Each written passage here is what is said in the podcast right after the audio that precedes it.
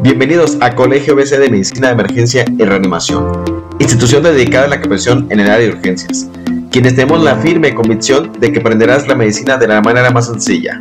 Yo soy Juan Carlos Jiménez Casillas, médico especialista en urgencias, fundador de este colegio, deseando que disfrutes este episodio otorgado por nuestro gran equipo de profesores especialistas. Así que prepárate para aprender en nuestro nuevo podcast.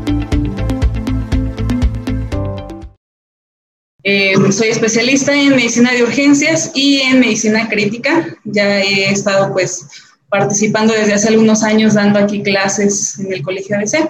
Entonces el día de hoy vamos a hablar sobre síndrome de dificultad respiratoria aguda. Esto es, este, vamos, yo voy a dar una introducción a la fisiopatología, recordar un poco sobre el síndrome de dificultad respiratoria, el SIRA, en condiciones generales, eh, las diferencias que hay en el COVID, que es lo que vamos a ver, muy interesante, qué es lo, qué es lo que lo hace un tanto diferente y por qué es tan, tan agresivo, tan patológico. Y también, no sé si yo creo que muchos de ustedes ya han estado eh, pues trabajando con este tipo de pacientes y a veces llegan saturando a 50, a 30% y los pacientes están como si nada. Entonces es una de las características muy importantes del COVID. Entonces, este, yo les voy a dar esta introducción a la fisiopatología para que posteriormente el doctor Diego Pacheco les hable sobre la ventilación mecánica en COVID. Entonces, vamos a, vamos a comenzar. Este, sé que entre toda la audiencia tenemos médicos de diferentes este, áreas. Eh, algunos médicos internos, pasantes del servicio social, este, residentes de diferentes eh, áreas, este, urgenciólogos, hasta intensivistas. Entonces vamos a tratar de, hablar de una forma que podamos unificar. Así que este, algunos no se desesperen si volvemos desde las cosas más básicas. Bueno, entonces, para comenzar, vamos a ver algunas definiciones. Em, de qué es el síndrome de insuficiencia respiratoria. Tenemos aquí este artículo que salió el año pasado de la Sociedad Americana del Tórax, donde nos comenta que es una insuficiencia respiratoria caracterizada por edema pulmonar resultante en hipoxemia severa. ¿Esto cómo lo vamos a determinar? Por medio de la relación PO2 entre FIO2 o lo que antes se conocía como índice de Kirby y que actualmente pues lo vamos a conocer como relación PO2 entre FIO2. Esto es que nos las va a clasificar en leve cuando tenemos una relación, perdón, una relación de 300 a 201 como leve, de 101 a 200 como moderado y menos de 100 como severo.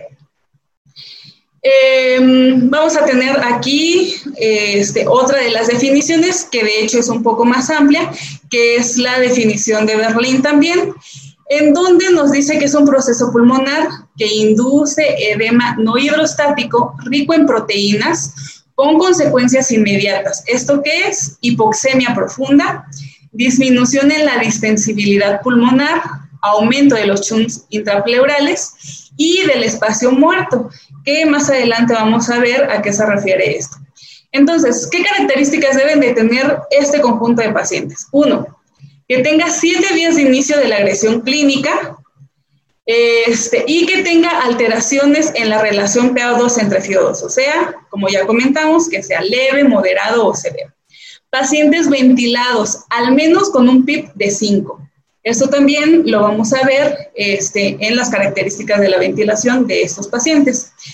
Que tengamos alguna imagen ya sea una radiografía de tórax o una tomografía, donde encontremos opacidades bilaterales que no sean explicadas por alguna patología cardíaca ni por sobrecarga de volumen. Entonces, excluyendo esto, teniendo una PAFI con alguna alteración, pacientes que estén ventilados con PIP al menos de 5 y que estén cursando con hipoxemia profunda, pues vamos a sospechar de que el paciente esté cursando con SIR.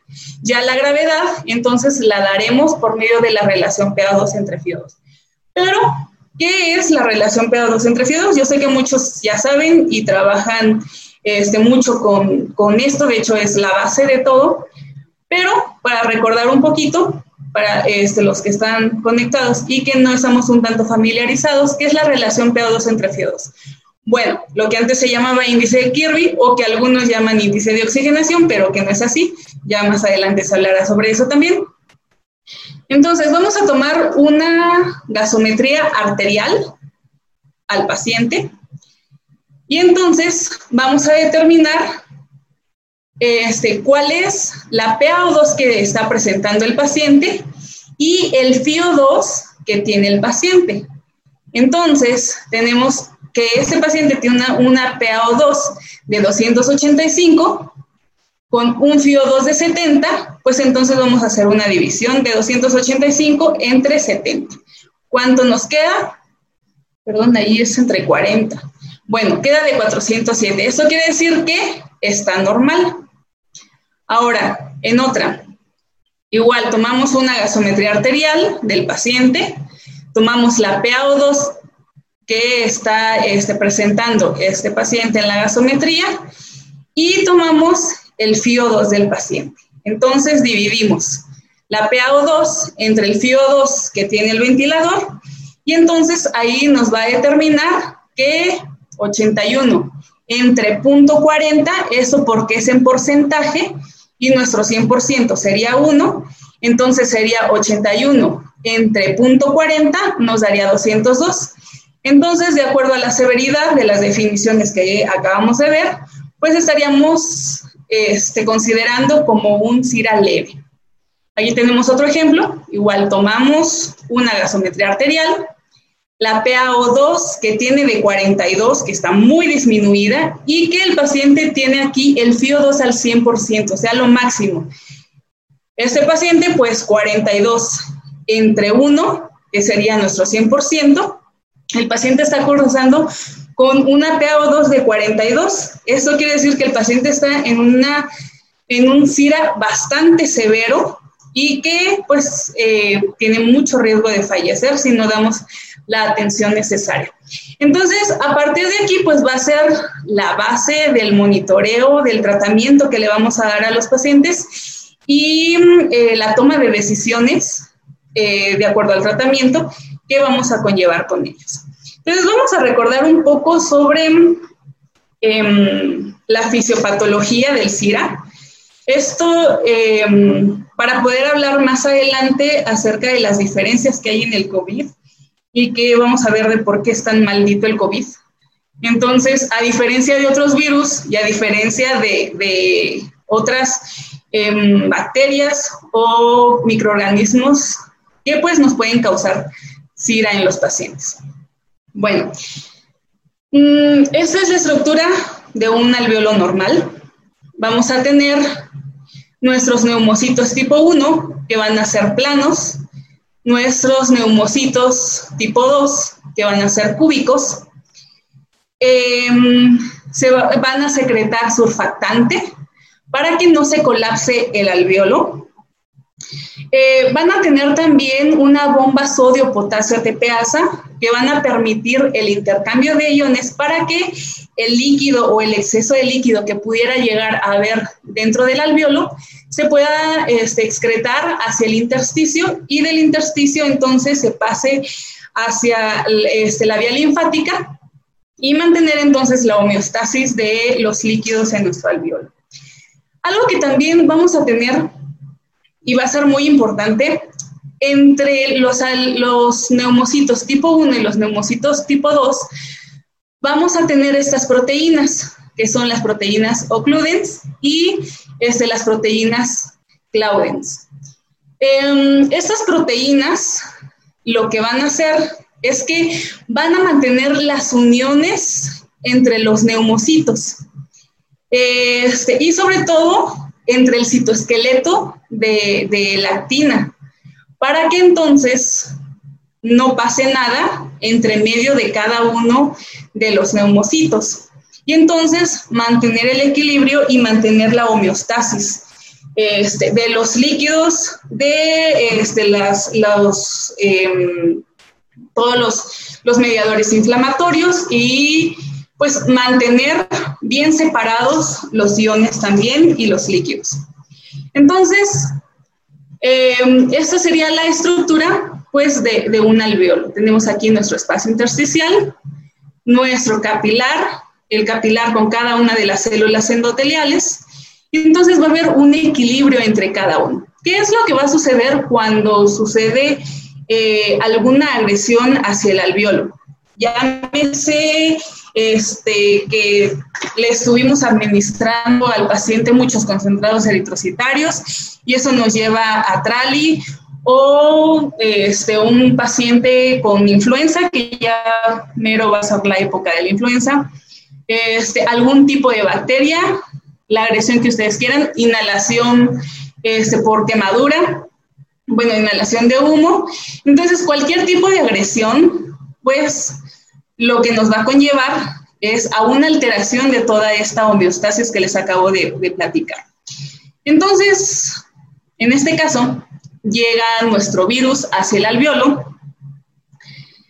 Eh, esto entonces va a activar en los neumocitos y en algunas células de reconocimiento, va a activar los receptores tipo TOL. Principalmente en este caso van a ser en los neumocitos tipo 2. Eh, esta activación, pues obviamente también vayan a llegar las células presentadoras de, este, de antígeno. Eh, y se va a desencadenar toda la respuesta inflamatoria para tratar de proteger a nuestro cuerpo y al alveolo de la agresión que está llegando.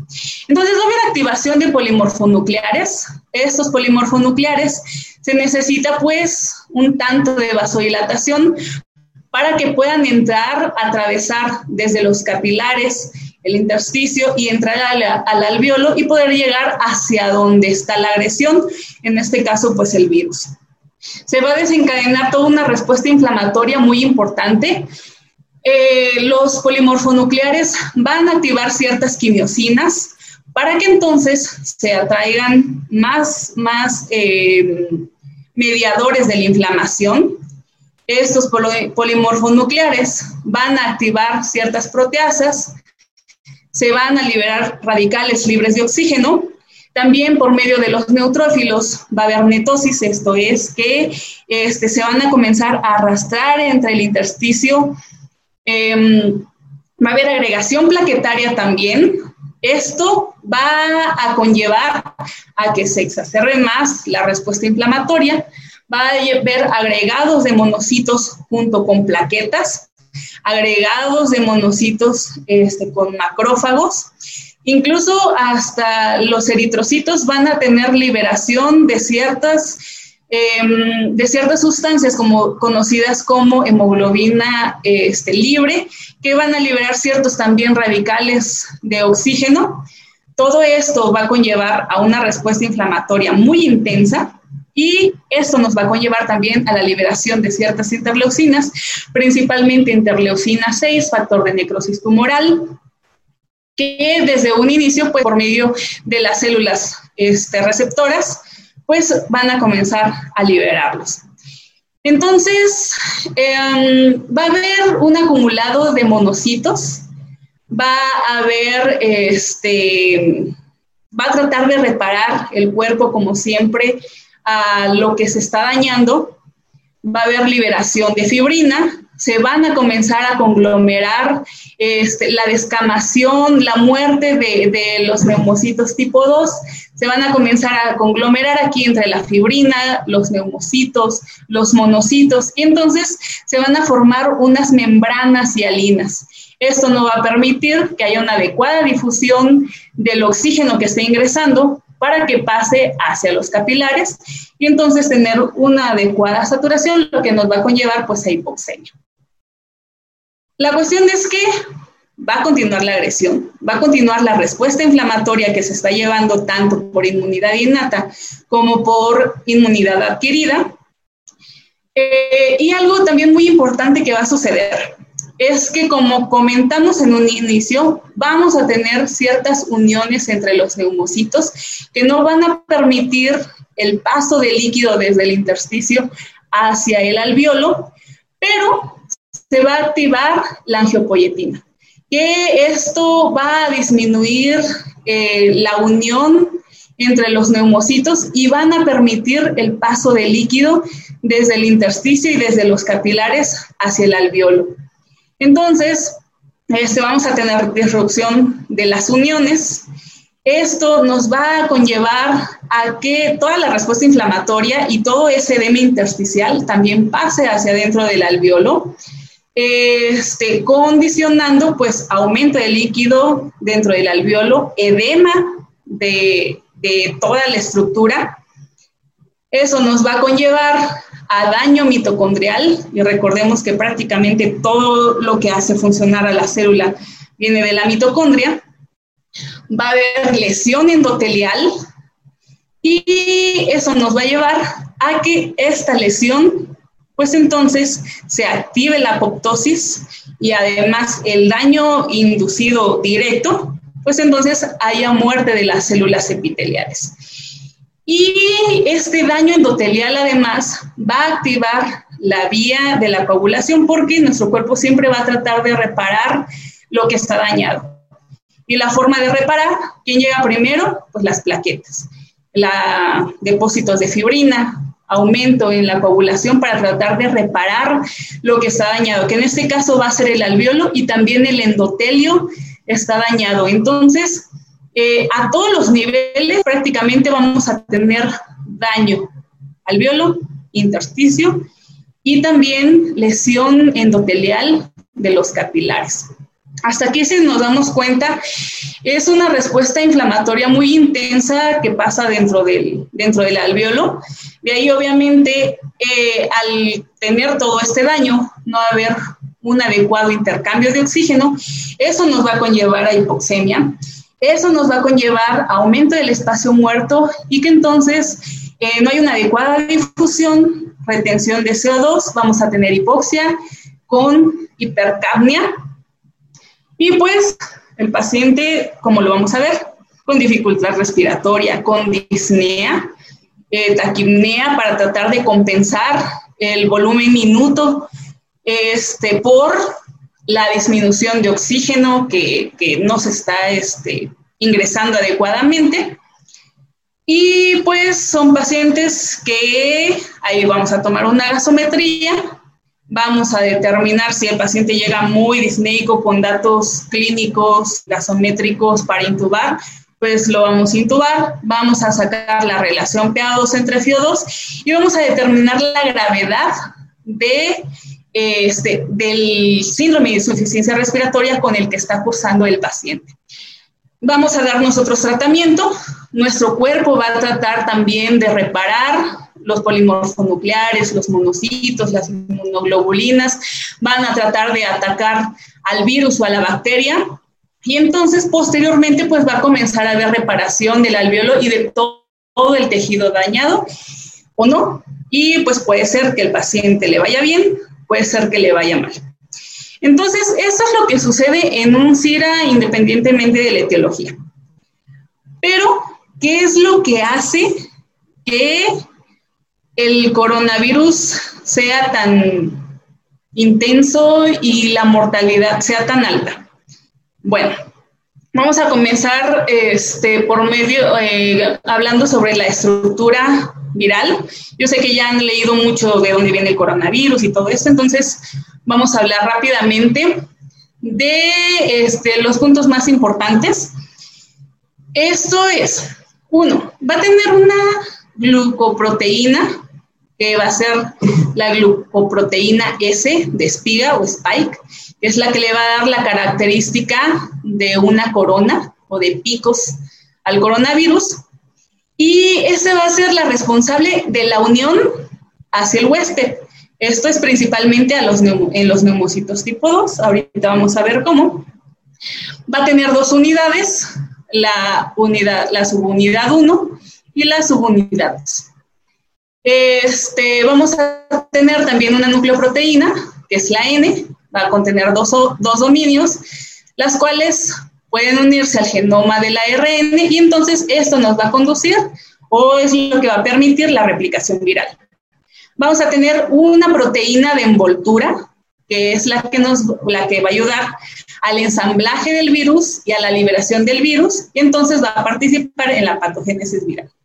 Una proteína de membrana, este, que va a contener tres dominios, este, va a dar forma a los viriones y va a promover la curvatura de la membrana y se va a unir a la nube. Pero aquí de todo esto lo que nos interesa es la proteína S o la proteína spike. ¿Qué es lo que va a pasar? Y que de ahí vamos a ver la gravedad y la fisiopatología un tanto diferente a los demás tipos de virus. Bueno, llegamos, tuvimos contacto, salimos, eh, se, nos, se, nos, olvidó nuestro cubrebocas, este, fuimos al súper, regresamos, se nos olvidó lavarnos las manos y entonces nos dio comezón en la cara y pues ya por distintas razones inhalamos el coronavirus. Bueno, llega hacia el epitelio, ya sea nasal, después puede ir bajando. Y en nuestros pulmones vamos a tener un receptor. El receptor de la enzima convertidora de angiotensina número 2, la 2. Esto es muy importante. Ahorita vamos a ver más adelante qué es lo que hace la, este, el receptor de la enzima convertidora de angiotensina 2. Va a llegar y entonces la proteína S va a quedar, va a ensamblarse perfectamente a este receptor.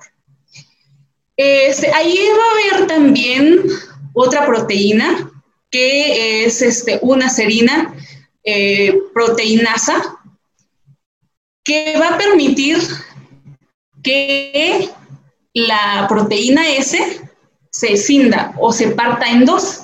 Recordemos que tiene una subunidad 1 y una subunidad 2. Entonces, al partirla, va a poder internalizarse el virus, pero no solamente va a internalizarse el virus, sino que también va a internalizar a la ECA2, al receptor. Y entonces, esta internalización de este receptor es lo que nos va a provocar este, mucha patología en, el, en el cuerpo.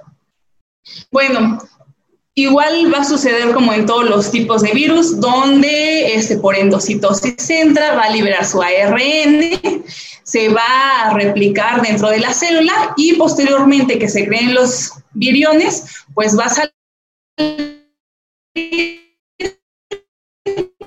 para este, los mismos pasos que va a seguir de la replicación de transcripción para formar este, los vídeos. Pero lo que les comentaba, ¿qué diferente o importante hay que sea en la ECA2? Vamos a recordar un poquito de fisiopatología, donde tenemos el, este, el angiotensinógeno, que se va a convertir en angiotensina 1. La angiotensina 1 se convierte en angiotensina 2 por medio de la enzima convertidora de angiotensina, pero esta es la normal. La enzima convertidora de angiotensina 2 es la que va a permitir la conversión de la angiotensina 2 a angiotensina 1,7. Esto es muy importante ¿por qué? porque la ECA2, al convertir la angiotensina 2 en la angiotensina 1,7, va a tener un efecto antiinflamatorio, un efecto antitrombótico y un efecto antioxidante. Y lo más importante es que va a antagonizar la ECA. El problema es que cuando se internaliza la ECA2 hacia la célula junto con el virus, entonces ya no va a permitir la conversión y ya no va a tener estos efectos. ¿Y qué es lo que hace la angiotensina 2? Bueno, la angiotensina 2 va a tener un efecto proagregante plaquetario un efecto proinflamatorio en los leucocitos y en las células endoteliales, va a tener un efecto mitogénico, proinflamatorio en las células del músculo lisovascular, un efecto profibrótico, y de ahí que no sé si han visto los que ya han trabajado este, con este tipo de pacientes que hacen una, una fibrosis tan intensa y cuando los tenemos ventilando hacen unas presiones máximas, unas presiones pico muy intensas retención de CO2 y bueno, este, que lo hace un tanto diferente a los demás este, CIRAS. Entonces, eh, también va a, haber, va a aumentar la producción de especies reactivas de oxígeno. O sea, esto por sí solo, aparte de lo que ya hablamos de la fisiopatología por sí misma del CIRA. Entonces, imaginémonos, la fisiopatología del CIRA con todo su respuesta inflamatoria tan intensa que va a producir alveolar, más aparte agregar que no tenemos estos efectos de la ECA2 y que la angiotensina 2 al estar libre, pues nos está dando bastantes efectos adversos también en, este, en el sistema. Y pues si agregamos uno con lo otro, pues entonces tenemos una, un efecto inflamatorio muy importante en diferentes niveles.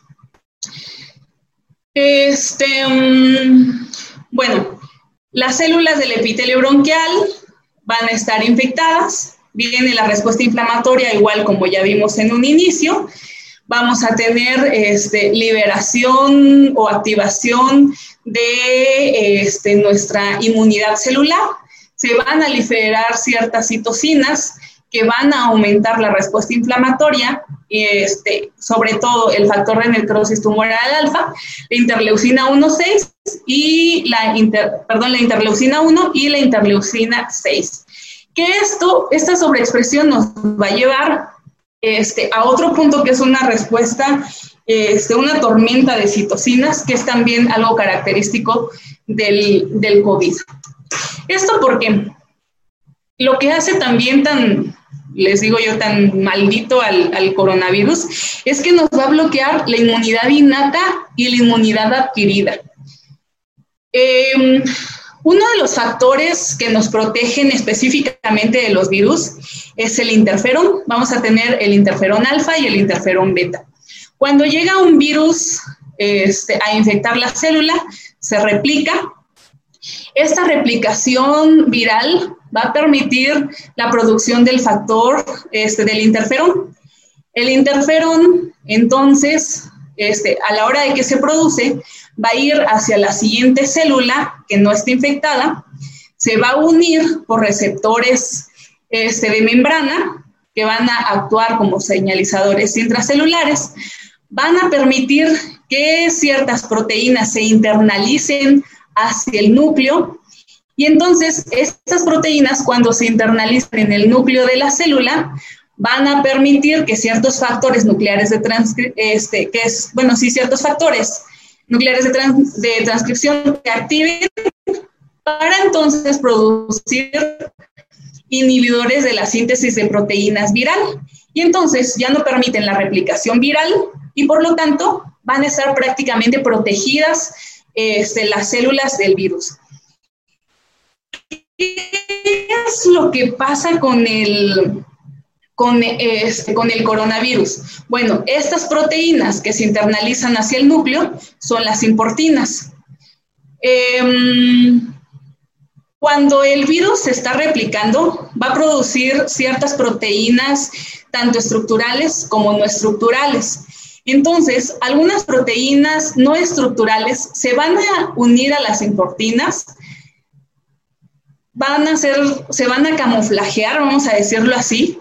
Entonces se internalizan hacia el núcleo de la célula y van a, inhibir a los inhibidores de la síntesis de proteínas.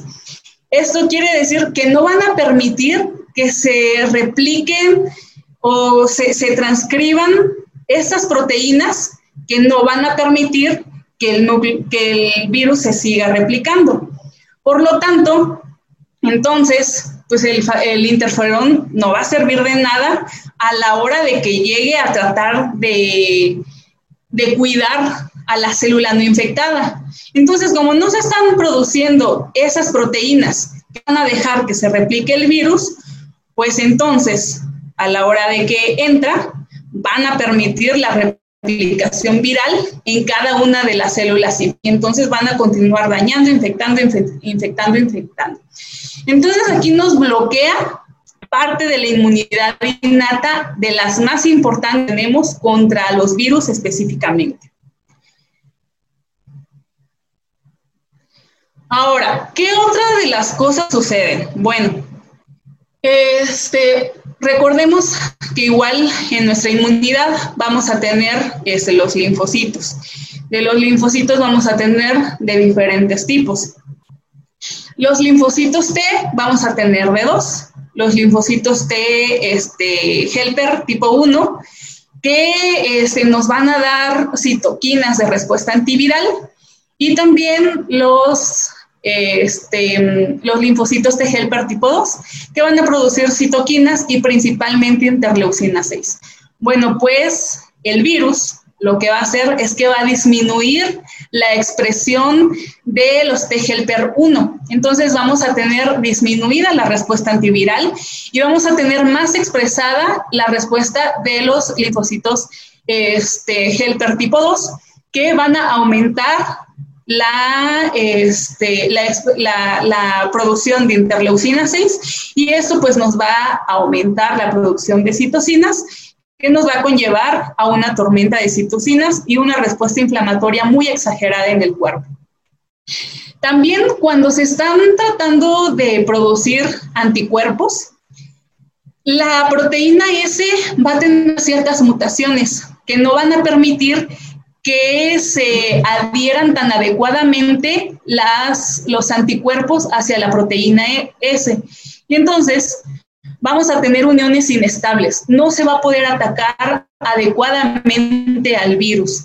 Si se dan cuenta, entonces nos bloquea nuestra respuesta innata específica para los virus y nuestra respuesta adquirida también la bloquea. Por eso es que los pacientes llegan tan graves con una respuesta inflamatoria muy intensa, con una tormenta de citocinas muy, este, muy intensa y pues los pacientes se encuentran muy graves y la mortalidad es muy elevada este, en comparación de otras etiologías.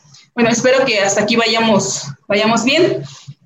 Este, y que en resumen nos demos cuenta que sí tenemos un SIRA severo, pero las características del coronavirus nos exacerban la respuesta inflamatoria del paciente. Ahora, por si fuera poco, todavía vamos a tener otro problema por el coronavirus. Bueno, vamos a tener, este, igual va a continuar la respuesta inflamatoria, esto ya es en un estadio este, posterior del coronavirus, va a aumentarse, como ya dijimos, la entrada de líquido, nos va a producir edema pulmonar. Este, toda esta respuesta inflamatoria nos va a conllevar hacia apoptosis. Esto es la muerte programada de las células. Pero una de las características del coronavirus es que nos va a llevar a piroptosis. ¿Qué es esto? Igual, una muerte programada, pero en medio de una respuesta inflamatoria muy intensa, o sea, produce respuesta inflamatoria. La apoptosis por sí misma no produce respuesta inflamatoria, pero la piroptosis sí, o sea, se van a morir las células programadamente, pero aparte va a provocar una respuesta inflamatoria este, por estarse muriendo las células. Entonces, como vemos, o sea, va a ser la pura, el SIRA por sí solo, como ya vimos en la fisiopatología. Además, el problema de que ataque la ECA2 y que eso nos va a expresar mayormente eh, los efectos de la angiotensina 2, y esto es proinflamatorio, profibrótico, este, prooxidante también, más aparte que nos bloquea la respuesta innata y adaptativa de nuestro sistema inmunológico y aparte la piroptosis. Entonces, si nos damos cuenta, es una respuesta inflamatoria muy intensa la que nos va a provocar en los pacientes y sobre todo a nivel local, alveolar por eso que llegan estos pacientes con una dificultad respiratoria muy intensa. Vamos a tener activación del sistema sinina-calicreína. ¿Esto por qué? Porque también la ECA nos bloquea em, este, este sistema de bradicinina. ¿Qué es lo que nos va a provocar el sistema sinina-calicreína? La producción de bradicinina. Entonces, la ECA2 también bloquea este sistema. Si hay este aumento de la bradicinina, va a haber aumento de la este, permeabilidad vascular, esto por vasodilatación, y entonces mayor entrada de edema, mayor entrada de este, toda la cascada de la inflamación. Bueno, ya, ya hablamos sobre la respuesta inicial cuando entra, ya hablamos sobre las citocinas y también vamos a tener un estado protrombótico muy intenso este, con los pacientes. Se va a activar el sistema del complemento, más aparte la lesión endotelial nos va a activar a los factores de la coagulación, este, el factor 8, esto va a aumentar este, también em, el inhibidor del plasminógeno, esto nos va a llevar a un estado hipofibrinolítico este, con el paciente y entonces este estado hipofibrinolítico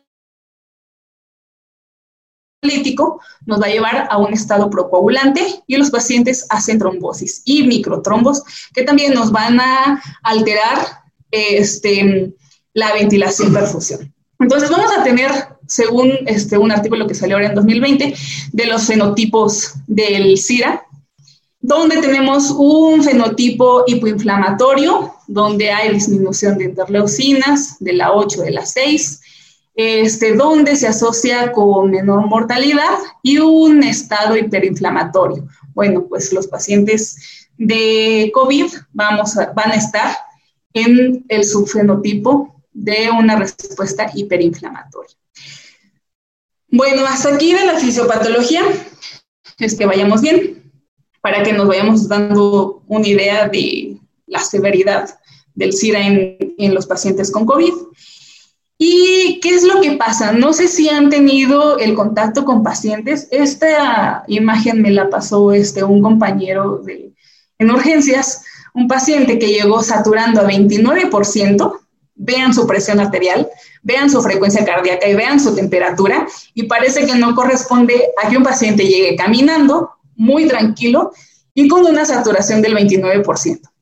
Entonces, es una de las características también del coronavirus que presentan algo que se conoce como hipoxemia feliz o hipoxemia este, silente.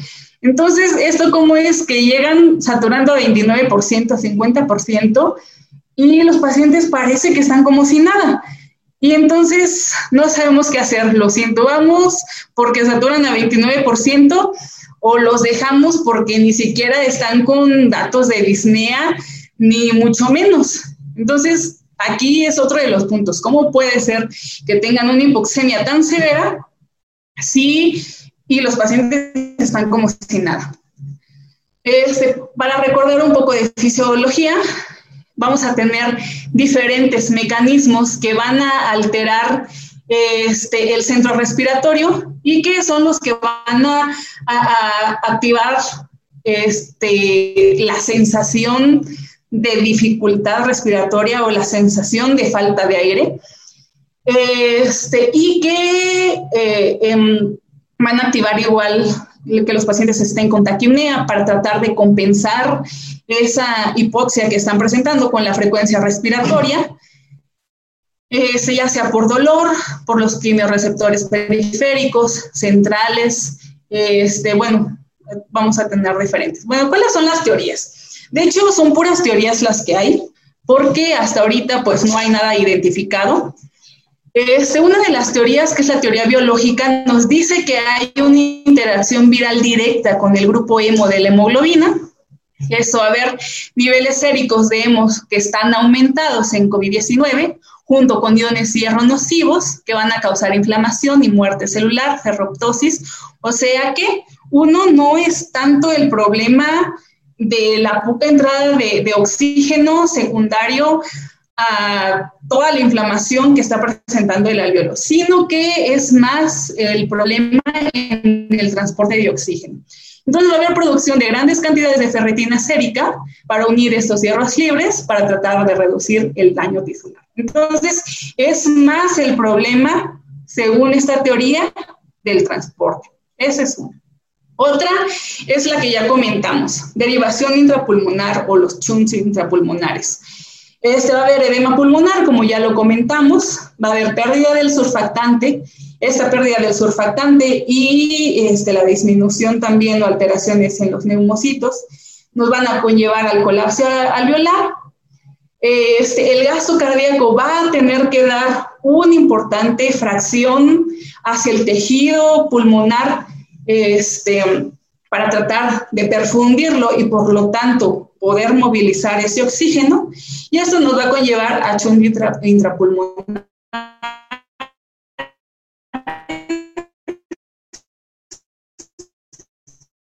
más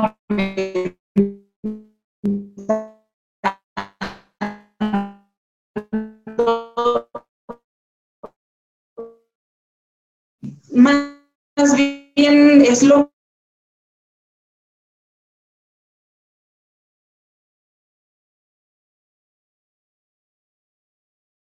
hay hipoxemia, los capilares hacen una vasoconstricción para tratar de perfundir al alveolo. Esto, tratar de, a la hora de hacer vasoconstricción, pues enviar más oxígeno. Y pues vamos a tener fallo en los mecanismos por la respuesta de la bradicinina, la respuesta de toda la, inflamatoria sistémica que nos va a conllevar a vasodilatación. Otro de los puntos que también este, se dan es el problema de lo que ya les había comentado. Como se internaliza la ECA2, se sobreexpresa la angiotensina 2 porque no se puede convertir de angiotensina 2 a angiotensina 1,7. Esto porque la angiotensina 1,7 ayuda a degradar la radicinina, hay aumento en la expresión de la angiotensina 2 y entonces eso va a conllevar a vasoconstricción pulmonar, pero de vasos más grandes. Y entonces, al tener una vasoconstricción muy intensa, pues no va a permitir la difusión adecuada de oxígeno.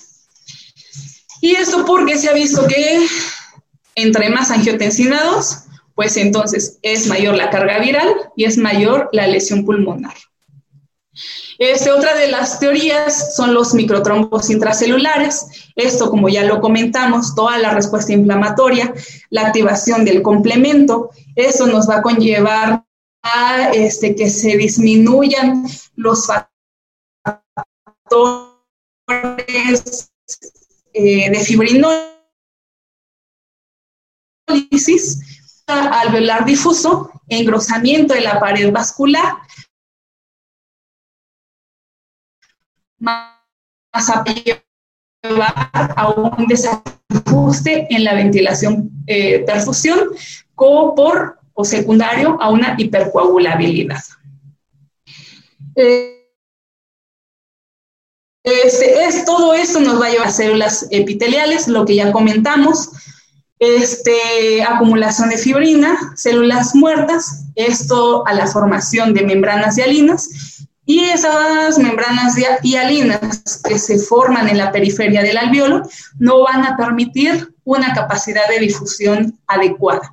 Entonces está tan lleno el alveolo de todas las citocinas, de los polimorfonucleares, de las células epiteliales dañadas, este, de fibrina que está tratando de reparar ese alveolo que está dañado, es esas membranas hialinas, más aparte la vasodilatación, más aparte el intersticio que está engrosado por toda la cascada este, inflamatoria.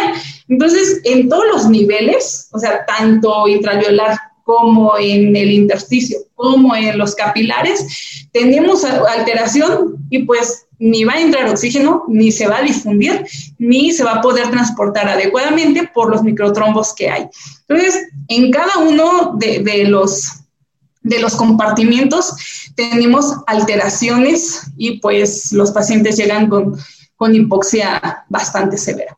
Ahora, otra de las teorías que se trataba como de, de dar es que la disnea es la sensación de falta de aire. Esto por diferentes mecanismos y por diferentes etiologías.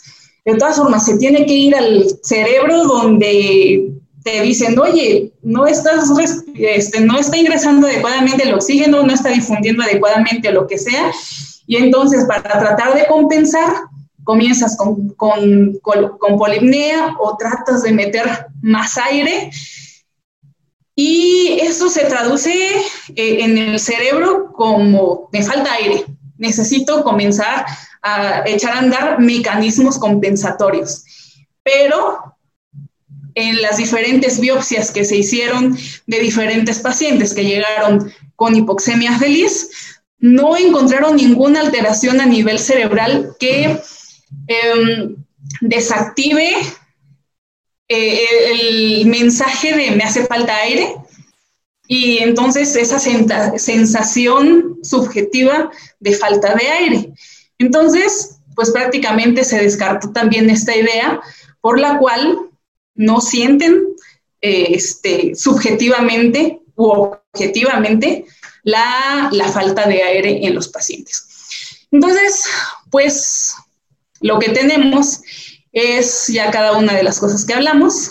Este, los shunt intrapulmonares, esto por el edema, por atelectasias, los microtrombos, este, que hay una disminución en la perfusión este, de, los pulmones, disminución de la compliance, este incremento del espacio muerto, como ya lo comentamos, este incremento en la consolidación, más atelectasias, la retención de CO2, ansiedad, fatiga, pues todo esto no lo vamos a tener en algunos de los pacientes. Otros pues sí llegan con su dificultad respiratoria severa y hay que pues intubar a los pacientes. Entonces vamos a tener dos, dos puntos por los cuales vamos a tener alteración en la ventilación perfusión.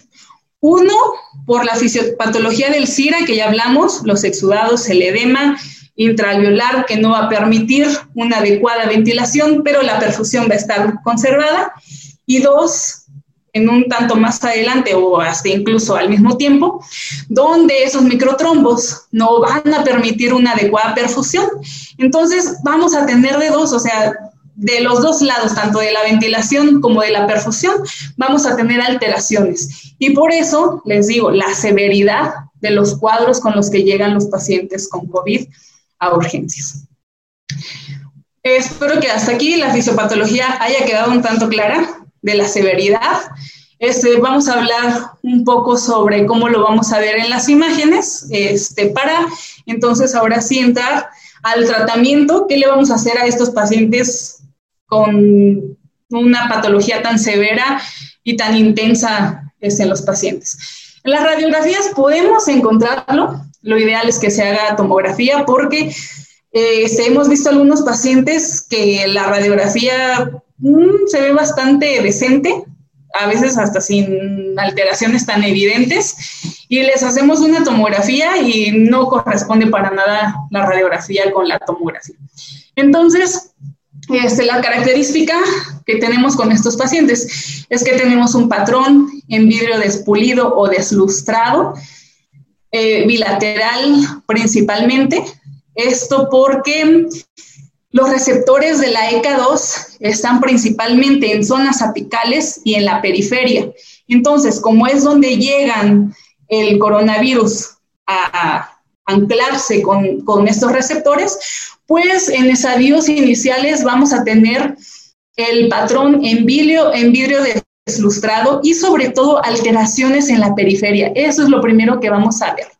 Van a ser lesiones subpleurales. Podemos encontrar una aquí, otra por acá o de plano este, en todo. Pero dentro de las características de las fases iniciales son las alteraciones en vidrio deslustrado, este, periférico subpleural.